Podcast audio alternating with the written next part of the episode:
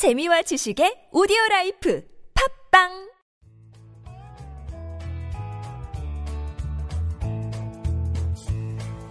황홀하고 찬란한 광기 어린 창조적 유희 여기는 한지훈의 고전에서 찾아낸 단단하고 수상한 심리학 고단수 심리학입니다.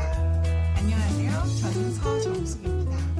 오늘은 35번째 시간으로 내가 욕망하는 것을 마음껏 할 수 있는 방법에 대해서 한지훈 작가님과 이야기 나눠보겠습니다. 우리 사회는 규범도 있고 그 아무리 자기가 자유를 갖고 싶어도 방임할 수 없는 게 지금 현재의 사회잖아요. 네. 그런데 어떻게 자기가 욕망하는 것을 다 할 수 있을까요? 아, 그 방법은 이제 스피노자를 통해서 또 알아보도록 하죠. 아 스피노자라는 거는 철학자 이름입니다. 아 예 알겠습니다. 자, 욕망의 철학자 스피노자라고 할 수 있는데요. 자, 우리 일- 일단 이런 질문을 하- 해보죠. 지금 당신은 원하는 일을 하고 있습니까? 혹은 지금 진짜 원하는 공부를 하고 있습니까? 아니면 진짜 원하는 사람과 살고 있습니까? 이런 모든 것들을 우리가 바깥으로 드러내거나 이성적으로 말할 때는 네, 그렇습니다라고 말을 할 수 있어도 그 내면에 끊임없이 질문을 하다 보면 그것이 정답이 아닌 경우가 많아요. 네. 그러니까 지금 그 전공이 마음에 드세요? 그 직장이 마음에 드, 들, 드나요? 라고 했을 때 이성적으로는 괜찮은 직장, 괜찮은 공부입니다. 라고 말하지만 혹은 괜찮은 배우자입니다. 라고 말하지만 그 내면으로 계속 들어가다 보면 욕망은 다른 곳에 있을 수도 있다라는 거예요. 그렇죠. 본인이 음. 처음에는 마음에 들어 했었는데 살다 보니까 다른 것과 비교하게 되고 비교하다 보면은 우위를 따지게 되게 되죠. 스피노자는요, 우리 인간을 움직이게 하는 근원적인 힘을 욕망이라고 명명합니다. 네. 플라톤 이후로 성립된 것은 이성 중심이죠.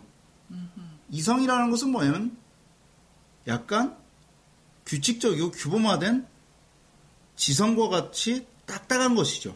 아, 그래서 이성이라고 그러면 감성이나 욕망보다는 위에 있는 그 무엇이다라는 생각이 들어요. 그렇죠. 냉철하게 판단해서 감성을 누르고 판단을 해야 되니까요.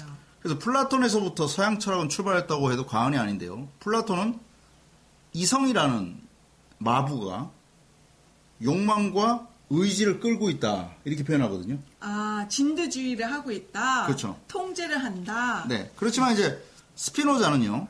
네. 스피노자의 출생부터 좀 알아야 되는데요. 네. 스피노자가 태어난 것은 1632년인데 이 종교 박해를 피해서 네덜란드로 이주해 온 그러니까 이민자 가정에서 태어났어요. 아, 그런데 이 사람이 유대인이었는데 그 신에 대한 철저하게 어렸을 때부터 신에 대해서 공부하고 영특했기 때문에 열심히 했는데 좀 신에 대해서 거부하는 듯한 발언을 하다가 네. 24살 때 유대교로부터 파문을 당하죠. 아, 신을 거부했다는 이유로. 그렇죠. 파문을 당하는데요. 그 파문의 내용이 어떤 내용이었냐면 파문은 이런 내용으로 됩니다. 천사의 충고와 성령의 판단에 따라 우리는 스피노자를 파문하고 성서에 들어있는 613개의 율법에 따라 유대교단에서 축출한다. 근데 이때 파문이라는 것이 요즘에 뭐 너 교회 나오지 마 하고는 좀 다르죠. 아. 이때 파문은요 마치 신용불량자가 된 것과 같고 전과 삼범을 삼범을 한 것과 같이 완전히 사회에서 매장될 수준이 된다라는 거예요. 네. 더 그래서- 이상 생활할 수 없도록. 그렇죠. 그러면서 이 스피노자는 24살부터 44살에 죽을 때까지 일찍 죽었어요. 끊임없는 암살 위협에 시달려요. 아, 그래서 익명으로 책을 내기도 하는데 그가 죽기 전에 죽, 죽기 전에 낸 있는데 무서워서 못 내고 그가 사후에 나온 책이 바로 에티카예요. 아, 에티카. 네. 그- 그 윤리라는 그 제목에서 보여지듯이 스피노자는 바로 플라톤에 있어서 항상 천시되어 왔던 욕망을 바로 플라톤에 비유해서 마부가 아까 누가 이끈다고 그랬어요? 플라톤은 이성. 이성 이 이끈다고 그랬는데 이제는 뭐 누가 이끄냐면 욕망이 이끕니다. 오, 완전히 뒤바뀐 내용이에요. 그렇죠. 욕망이란 욕망이 끌고 감정이라는 것은 뭐냐면 내 욕망을 성취 정도를 나타내는 것. 이성은 브레인에 불과하다. 이렇게 말하는 거죠. 그럼 잘 들어보세요. 스피노자는 왜 이런 생각을 했을까요? 바로 욕망이란 놈이 나의 모든 것을 컨트롤한다. 사실 그렇잖아요. 우리가 욕망 없이 움직일 수 있는 건 아무것도 없어요. 그렇죠. 잘 생각해 보세요. 욕망하기 때문에 어떤 일을 하는 것이지 그것이 밑바닥에서부터 이성적으로 움직인다면 갓난아이도 이성적으로 움직여야 되고 그렇죠. 아침에 일어나면서부터 저녁에 이- 움직일 때까지 계속 이성적으로 움직일 수는 없는 거예요. 만약에 완전하게 이성적인 인간이 있을 수 있다면 그것은 알파고와 같은 인공지능일 때 가능하겠죠. 그러네요. 네. 그렇다면 스피노자가 말하는 욕망이란 무엇이냐? 그 저변에는 생명을 살리고자 하는 힘이다라는 의미가 돼- 담겨져 있다는 거예요. 아. 그러다 코나투스라고 하는데요. 코나투스. 네, 바로 내 생명을 살리고자 하는 에너지라는 거예요. 아, 욕망이라는 것이. 그렇죠. 모든 사- 생물들은 전부 다 자기의 생명을 살리고자 하는 욕망의 힘이 있다라는 거죠. 아, 그러네요. 그러면 욕망이라는 것은 어떻게 보면 매우 긍정적이고 원초적이고 근원적인 자기 보존의 욕망이라는 것입니다. 네. 그런데 우리가 좀 오해하게 된 계기가 뭘까요? 자, 이제부터 중요한데요. 네. 자, 일단 스피노자가 다른 의미로 봤을 때 신에 취한 남자라고 불려집니다. 오, 반전인데요. 네. 그 좀 웃기죠? 유대교로부터 파문을 당한 남자가 어떻게 신에 취한 남자라고 불려지냐면 바로 이 남자는 정말 신에 취해 있었어요. 자, 이건 무슨 점이면 거기 있는 풀 한 포기에도 신이 존재하고 여기 있는 나무 한 그루에도 신이 존재한다라는 범신론적 세계관을 펼- 펼치는데요. 네. 그러니까 모든 것이 생명작용을 통해서 일으켜 세워지고 있다. 그래서 그것은 곧 신의 작용이다 보는 거죠. 그럼 모든 신들이 모여 사는 것이 이 우주다. 그러니까 서정숙도 신이고 나도 신이다. 네. 서로 존중할까요, 안 할까요? 존중해야죠. 그 거기서 이제 서로가 무슨 에너지를 키우죠? 욕망이라는 코나투스의 건강한 에너지를 피우는 거죠. 아, 자기를 살리겠다는. 그렇죠. 그런데 이것이 이제 그럼 욕망은 이제 욕망이 전면으로 나오게 되죠. 개인의 욕망이. 그 전까지는 부끄러워했던 개인의 욕망이 스피노자에 있- 있어서는 개인의 욕망을 마음껏 쏟아내는 것이 당연하다라고 말을 합니다. 아. 하지만 여기서 말하는 욕망은 좀 건강한 욕망 같은데요. 자, 이게 왜 그러냐면요. 우리가 살고 있는 시대는 자본주의 시대죠. 자본주의 시대 때는요. 이 지금 제가 말하는 코나투스 에너지라는 것은 내부에서 올라오는 개인의 욕망이에요. 네. 내가 원하는 거죠.